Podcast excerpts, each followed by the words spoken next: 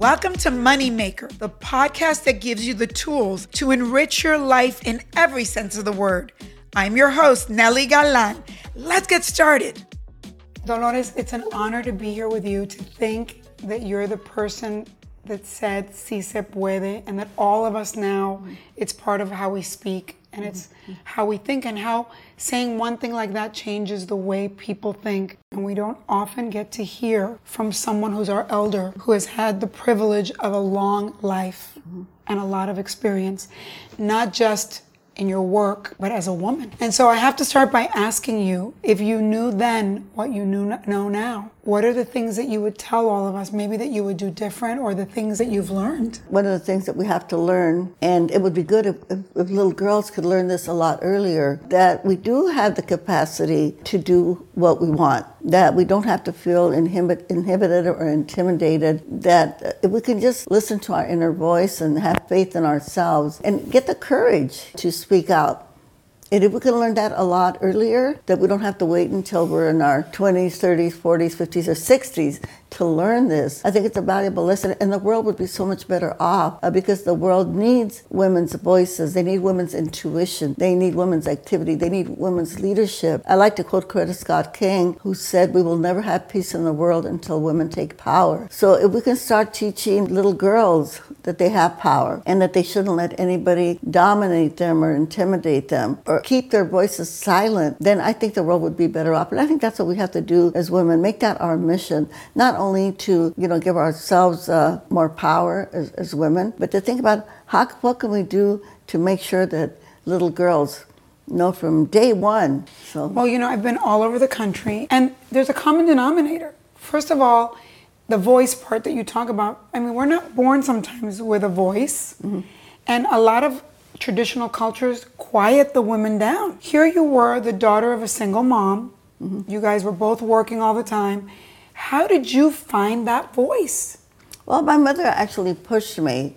Uh, she would always say to me, Don't be afraid to speak out. You know, she actually pushed me a lot into the public life. But even then, I still didn't know that I could do more. So it, it's, I think we take a lot for granted. We think, oh, well, if a, if a girl has a, a good education, that, that she could still become an activist. I think it takes a, a little bit more. Uh, again, I'm going to use the word courage again. And the reason that I think a lot of women don't speak out because they're afraid that they're going to be criticized, that uh, they're going to be seen as too assertive and as you know, the, like they say, they use the B word against women. Yes. You know, when, when they try to uh, to take leadership or they're more assertive. And so somehow we have to learn as women to ignore those comments and to know that when we're trying to do something to help other people, uh, it's okay. Uh, we know that we're going to get criticized, but we have to ignore those criticisms and just keep on working. You talked about how women are always trying to please men. I mean, the other common denominator I see with women is still, I mean, women still think Prince Charming is coming. Vemos novelas and we think like El Príncipe Azul is coming. And I say to women, there is no Prince Charming. You're Thank it. you.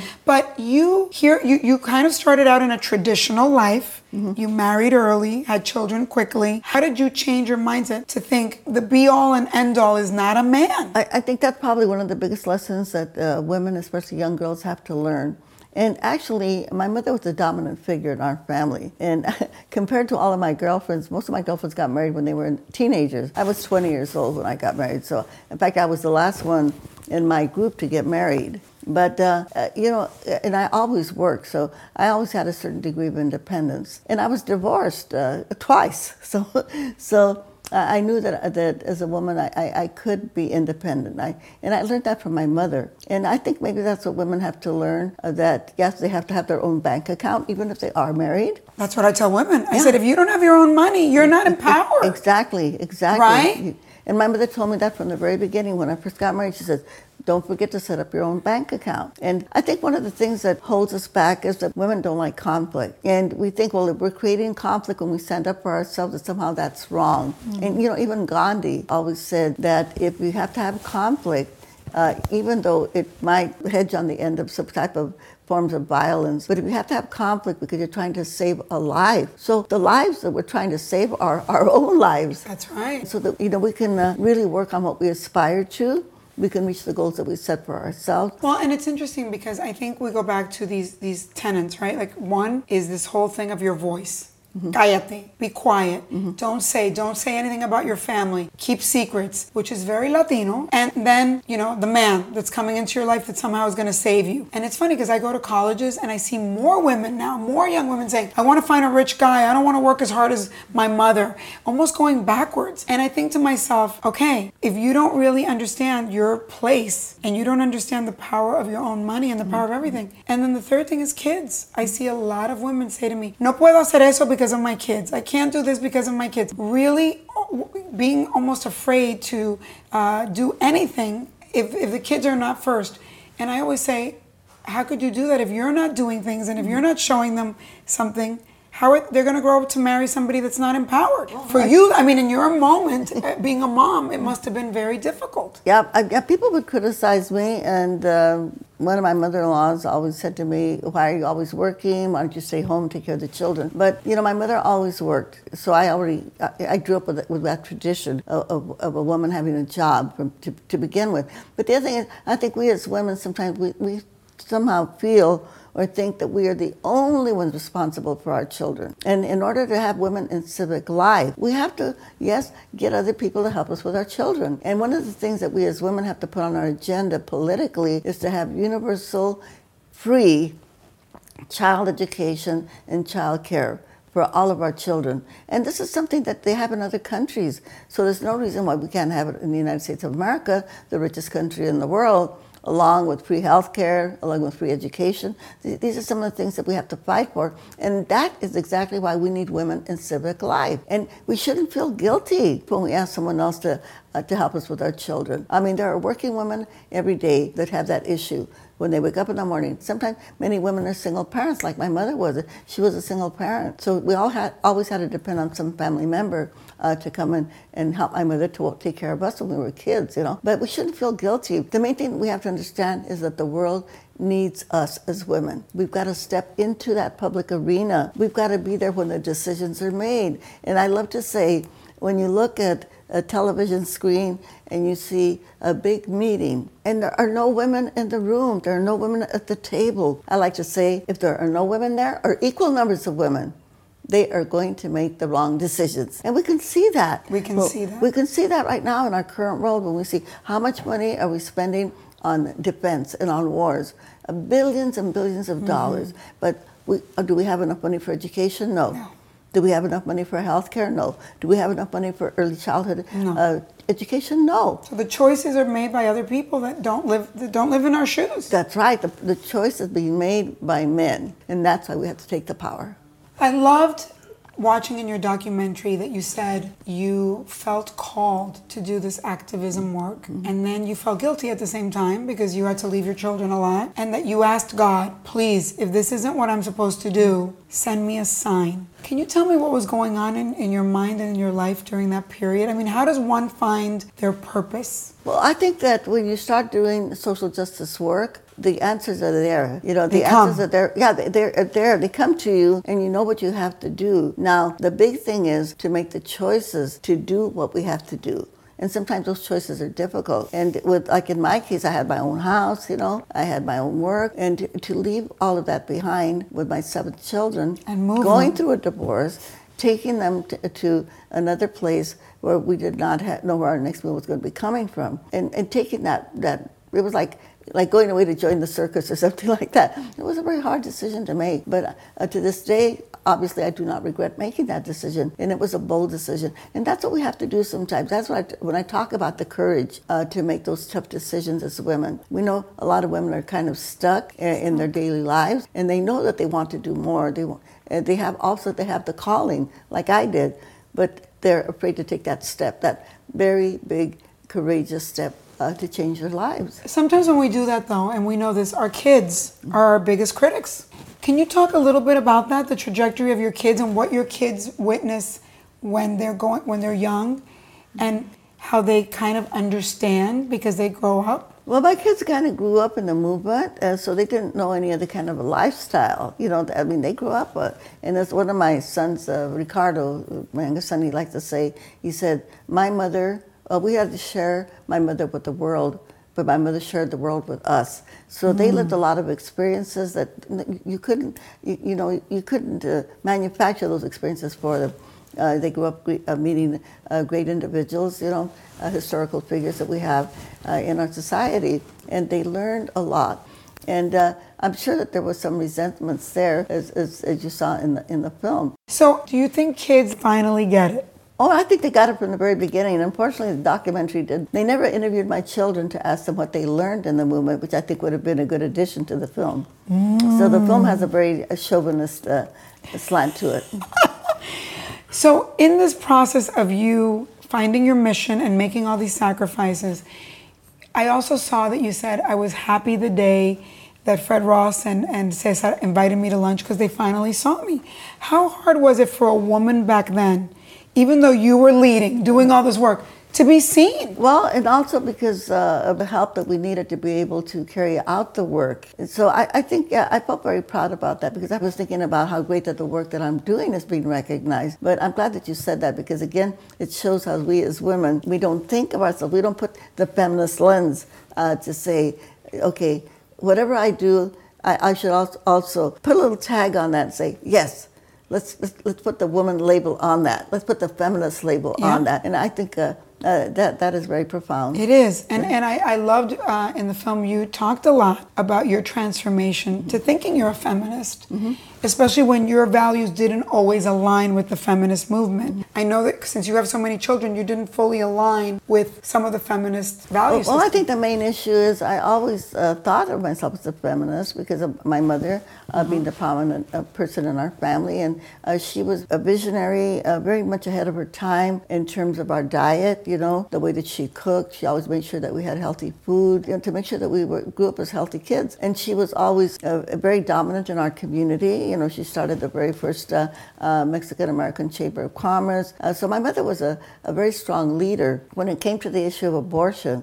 Being raised as a Catholic, and you know, uh, unfortunately, the Catholic Church has a lot of traditions that, that are not supportive of women. And so that, that was my big issue that I had was the issue of abortion. But after uh, hanging out with Gloria Steinem, hanging out with Eleanor Smeal, uh, who is the head of the feminist majority movement, then I was able to wrap my head around that and understand that this is science. And we're talking about women's bodies and we're talking about the right of women to make the choices over what happens to their own bodies. And the other thing is, I think oftentimes, and we know that the Catholic Church is very involved in what I call a divisive issue of abortion. And this is what I like to say to Latina women.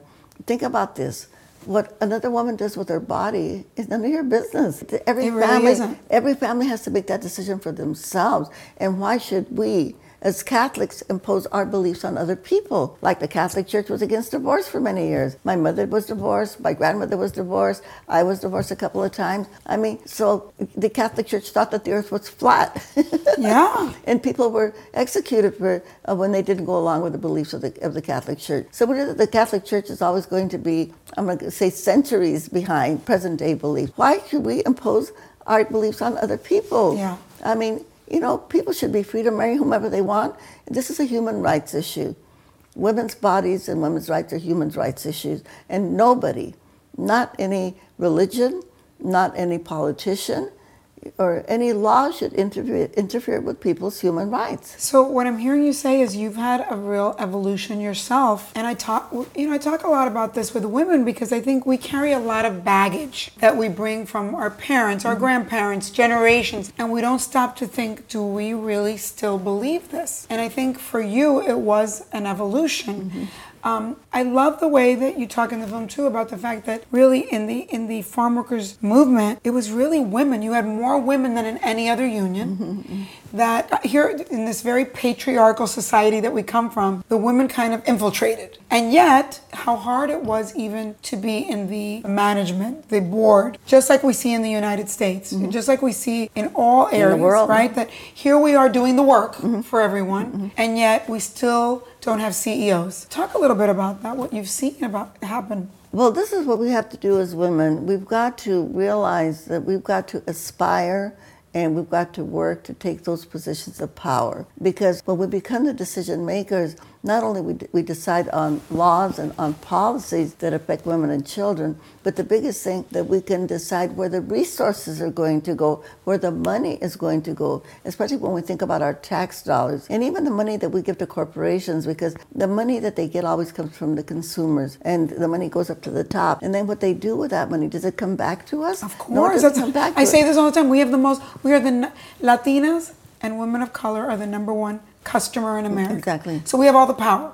If we were to not buy from one company for a month, they'd go under. So Mm-hmm. maybe that's the next revolutionary thing because we are not using the power we have as purchasers Exactly. right? Yeah. And that's why I say to women so much, we're living in a moment of entrepreneurship too, Mm-hmm. where the digital age has changed the whole thing. Why are we not making the money so we can put money to the candidates we want? I, I think we were also never told that part, Mm-hmm. that it takes money to change systems and communities. And so again, I'm just so glad you're saying all this because it is a moment to make sure that all these women of color evolve. Right. And I think women are coming to, number one, the realizations with the Me Too movement. Now, when we have this big movement against sexual harassment, uh, we know that we have movements now that are talking about women's wages, and we know that the Latina women are the least uh, paid of all of the different classifications of women. That's right. And so I think w- women are awakening, you might say, right now, uh, but there's so many layers of discrimination against women. So, you know, we're taking maybe one at a time. But ultimately, as you just stated, we've got to look at the wealth. We've got to look at who controls the wealth of our country. We have 1% of the families, like the Walton family, who owns Walmart, you know, multi families like that that control 50% of the wealth of the United States of America. And when you add the corporations uh, to the wealthy families, you have 10% that own 90% of the wealth That's in the. United States. And here our schools are starving. You know, uh, the, our teachers have to go on strike to get smaller class sizes. Our teachers are not being paid enough money.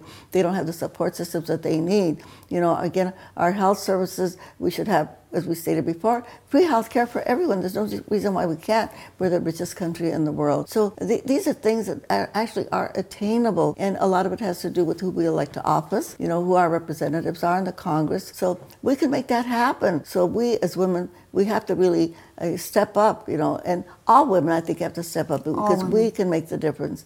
We are the num- number women are the majority, and uh, we could uh, just, you know, become involved, get active, and, and make those decisions. Uh, we have to sacrifice some time. Uh, we can either bring our children with us, or we can have somebody watch them while we get involved uh, to make the differences that we that we. This is urgent. It This is is critical. We are at a defining moment right now in our history, and women, we are the ones that can call it the vision. We can act on it, and we can make the difference in our world. Is it tough for you to have witnessed this revolutionary period of, of in our history? You know, so many. I, I wish I was there in the '60s to see everything that happened. To then see things get a little better and then things get so much worse. Is it hard sometimes to see that maybe things in your lifetime will not be resolved? Well, I think that we have to remember this that uh, the journey for justice is a long one, i- and it's not going to happen right away. We have to keep working on it, working on it. And the main thing is that people have to understand that because so they don't get cynical. Because when people get cynical, then they kind of check out and they don't want to really get involved anymore. So people have to understand that we can win. And, I love to quote Cesar uh, Chavez on this. He, he, he, Cesar would always say, "We will win as long as we don't quit." You know, when we did that first strike for the farm workers, it was a five-year strike. Five years. And people hung in there. And I remember when I was on the boycott in New York City, and then I would come back to Delano, California, where the strike was at. And I always felt guilty because we hadn't won yet. And the workers would, would tell me, oh, don't worry, Dolores, don't worry, we're going to win. Because they knew and they and that we had to win. We had no option. And this is where we're at right now. We have no option. We have to go forward. We have to change this world. We've got to make sure that the resources of our country here are spent for the people, for the working people and the poor people. So we have to call all the women. Okay, we are. I'm going to say this is a, like a, a, a war, a, a movement for change, and we've all got to sign up uh, uh, to make sure that this happens. And we as women have got to be the first ones on the front lines, on the front lines of justice. So it's not just about us as women, it's about our children, it's about the rest of the world, because in the United States of America, we influence the world. You know, That's we right. have so many resources that we influence the world. So we get involved in all of these different countries on issues of war. Okay, why don't we get involved in all these countries for issues of peace and for issues of justice and equality and equity? We can do that as women. Hold on. Moneymaker will be right back.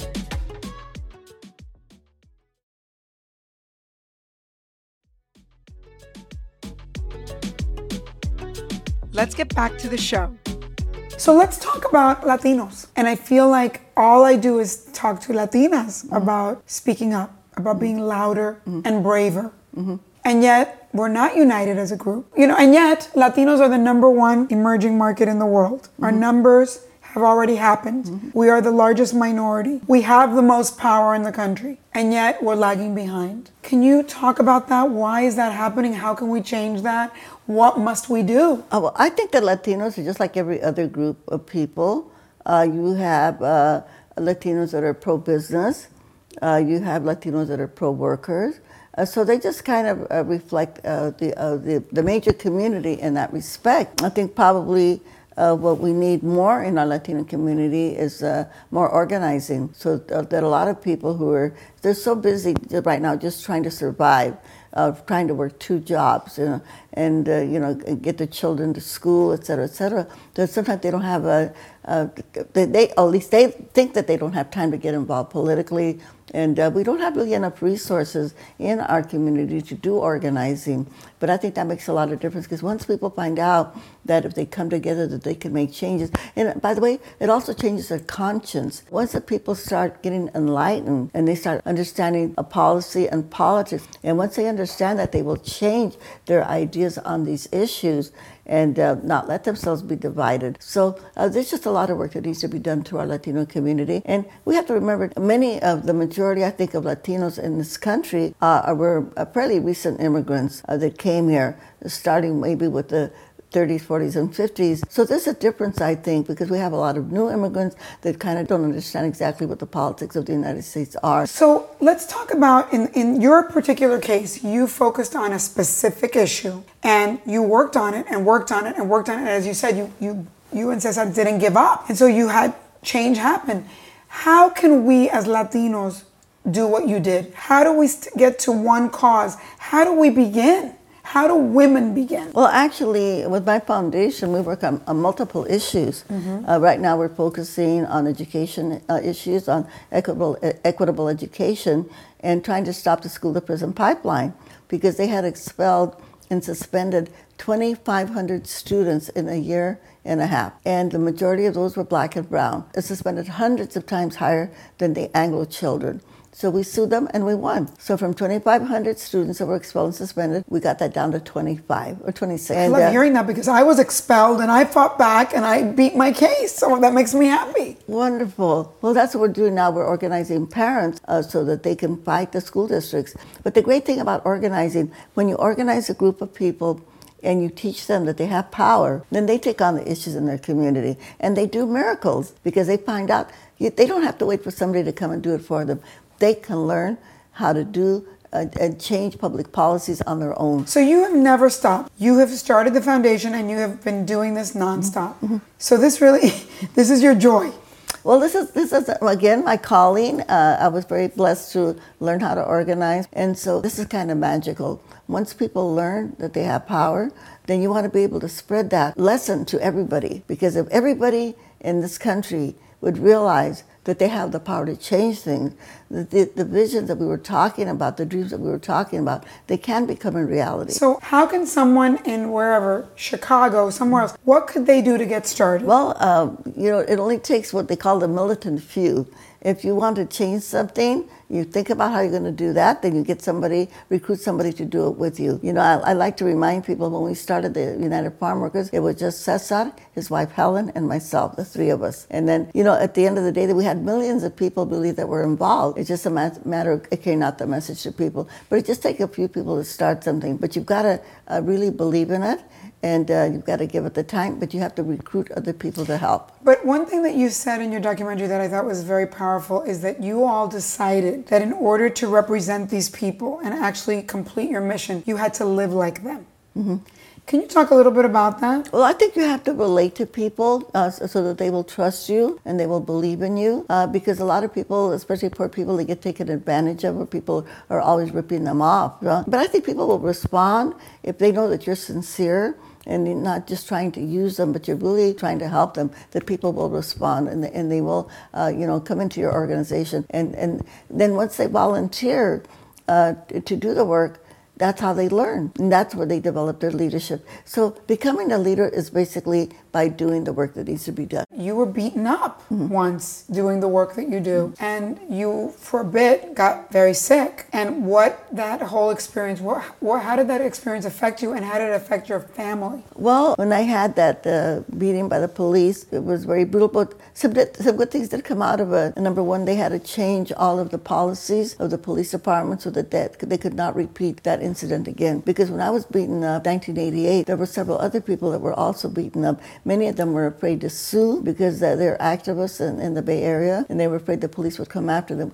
I, I did go, I did go ahead and I did sue. As a result of that uh, lawsuit, the city of San Francisco has to give me two thousand dollars a month till I die.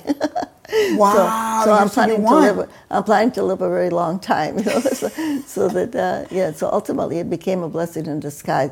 But uh, but that, you know, nonviolence has a, a, very a very strong force to it. But people kind of have to they have to believe in it that it can work. Mm-hmm.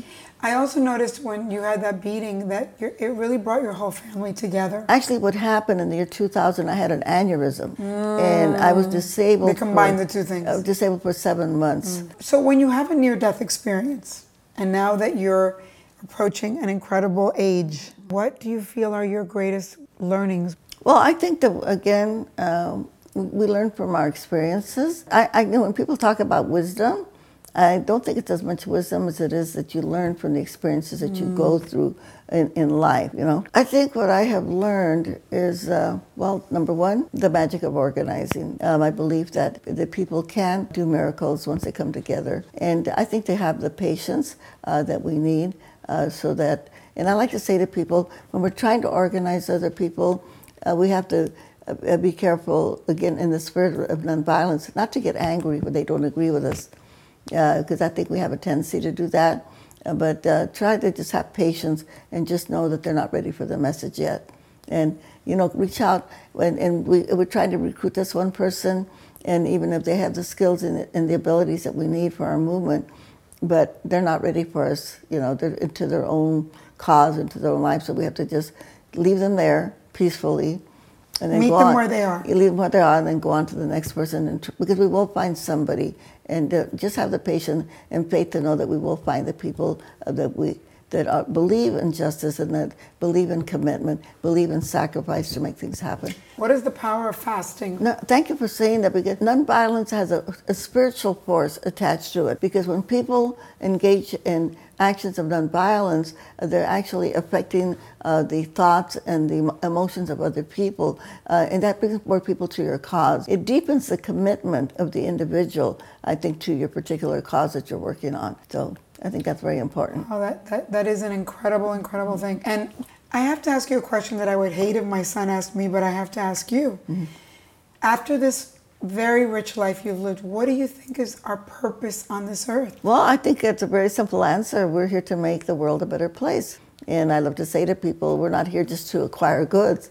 You know, we have to figure out uh, when I leave this planet, did I leave it in a better place than when I arrived? I think that's amazing. If everybody could make that their goal, I think definitely we would have a, a, a better world. I love that. Mm. And let me ask you as a woman, I have to tell you that as someone who was, you know, a first woman president of a TV network and how I felt climbing that ladder to get there and everything I went through and watching you, all the obstacles you know but again feeling like you're doing something greater than yourself you're a 1st mm-hmm. and how important that is to other women i noticed like the same kind of your same kind of face when you were doing all that work that I had as president of a network. Like I felt very masculine at times, very tough. Very, like I had a different look. Mm. I see you now, and you're in a place of softness. Mm. Of I feel very like you're very spiritual. Like mm. you're very understanding and empathetic of the world. What are the phases we have to go through sometimes to get back to femininity? Uh, well, I don't think it's pers- purposeful or intentional. I mean, I think uh, probably our faces reflect, you know, uh, what uh, we're into at the moment. And obviously, uh, when uh, we were fighting uh, for the union, for the right to organize, uh, we're up against people that really hate us, people that are very racist. So sometimes you have to, you do have to put on a tough face. And again, as women, we shouldn't feel bad when we have to do that. It's, it's okay to, to look firm. It's okay to look tough because we're up against some uh, top, tough hombres, as they say. so I think sometimes it's okay, and uh, we shouldn't feel uh, guilty when we have to have a tough face or a tough voice. Sometimes it's needed, especially when we're fighting the issues of sexism, we're, we're fighting the issues of homophobia. You know, when we hear somebody make a, a chiste colorado, uh, some yeah. kind of a joke that offends women, we should say to them, hey, you know what? I'm sorry, but that joke uh, it, it's not right, what you just said. That hurts people. Or when somebody makes a joke about gay people or a racist joke about... Or something about Latinos. Oh, yeah? Heard, or, we hear people, I say, I don't like, allow people to say bad things about Latinos. Yeah, about, you know, we should call them on it. Uh, and I call it an instant education and sometimes it's embarrassing for them, but sometimes you have to do that to sometimes people. Sometimes I say to people, What did you just say? You just stabbed me in the heart. I think it doesn't always have to be angry, sometimes mm-hmm. it could be vulnerable. Mm-hmm. So, yeah, I, I, don't think we should hold back because uh, sometimes we may not get a chance to see that person again, and we, lo- we lost that, that moment, that moment right there where we could have corrected them. I have to ask you, what is the power of love in our life? What does it mean in our life? How is love trans- How has love transformed you? Well, I think uh, love has to be uh, the basis of everything that we do. You know, if, if we always uh, can keep that in mind, that even when we correct people, I always like to say it like it was a parent. When you you see your child doing something wrong, you correct them not to, because you want to criticize them, but you want to put them into the right direction. The same thing that we should do with friends, you know, try to correct them. And, and also with life, you know, try to correct it, but do everything with love, do everything with nonviolence. We don't want to do it with vengeance, and we don't want to do it with hatred. We don't want to wish harm on anybody. But, but yes, we do have to just make that a kind of our everyday mission. So now that you are the age that you are, and you're you, are you are in a different place in time mm-hmm. than when you were younger, what is really important to you at this point in your life, and what is urgent? You talked about urgency. What is the most urgent? Well, to me, the most urgent thing that we have is to again try to organize as many people as we can. That to me is the urgency get as many people involved. around specific things yeah. that they believe in yeah. and get them changed. Well, or, or just to, just to get them to make a commitment to say, you know, I'm going to sacrifice some of my time to a cause. You have finally, in a great way, been recognized mm-hmm. for everything you've done. It's, take, it's taken a long time. I mean, I think the reason I'm doing these interviews is because I feel that Latina and women of color don't see enough women that are hidden figures mm-hmm. that are really doing the work. We only glamorize actors or actresses or athletes in our communities. Mm-hmm. And yet, we have people in our community that are really doing the work mm-hmm. to evolve us. What is the importance for you of, you know, getting the medal from Barack Obama, uh, getting your documentary, and what is, and more than what it means to you, what does it mean to all of us to know that we stand that you stand on our shoulders? Well, you know when I when I get these recognitions, I am also standing on the backs of so many people that did the work uh, because one person doesn't you know, we're, we're kind of at the, at the front of the march, but, but without the people that they're in the march, there wouldn't be a march to begin with. So you have had uh, hundreds of people, maybe thousands of people that have been involved to make the work uh, happen, to get the results that, that we've been fighting for. So it's quite an honor, but I think the important thing, and I think this is what uh, you, uh, you kind of uh, referred to, is that we are then models and examples for others. And so I think that's why it's important also uh, for we as women to take credit for what we do and to not be uh, feel uh, should I put feel that we, that we don't deserve the recognitions uh, that we get. We, we need to say I'm, I'm, I'm, I'm grateful that I got recognized. I'm happy that I got recognized, but I hope that this recognition uh, will serve to inspire other people. That is so beautiful. And, and I think what is the importance of people seeing that someone that starts out with an ordinary life, mm-hmm. with a single mom, mm-hmm. Can have an extraordinary life that changes things for everyone, that it is possible. That is so important because uh, it's not about Wonder Woman, it's about Wonder People, and that every one of us should feel that we are special and that we can do something uh, and that we, you know, that's I, I, the whole idea about superheroes. I think uh, sometimes uh, makes people feel like like they uh, do not have the skills, they do not have the capacity. That you have to be a superhero uh, to make things happen. No, that is totally contrary. When we think of the, of the, of the when we think of the major uh, changes in our society, it's always been done by ordinary people. So it's ordinary people that do extraordinary things. We have to remember that. And one person, I don't care who he or she is, you never can do it by yourself. It takes the people, and it takes the people coming together. It takes the people uh, building organization to make things happen.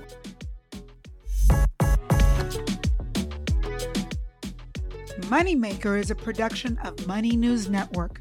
Moneymaker is written and hosted by me, Nely Galan. Our executive producer is Morgan Lavoy. Thanks for listening. See you next time.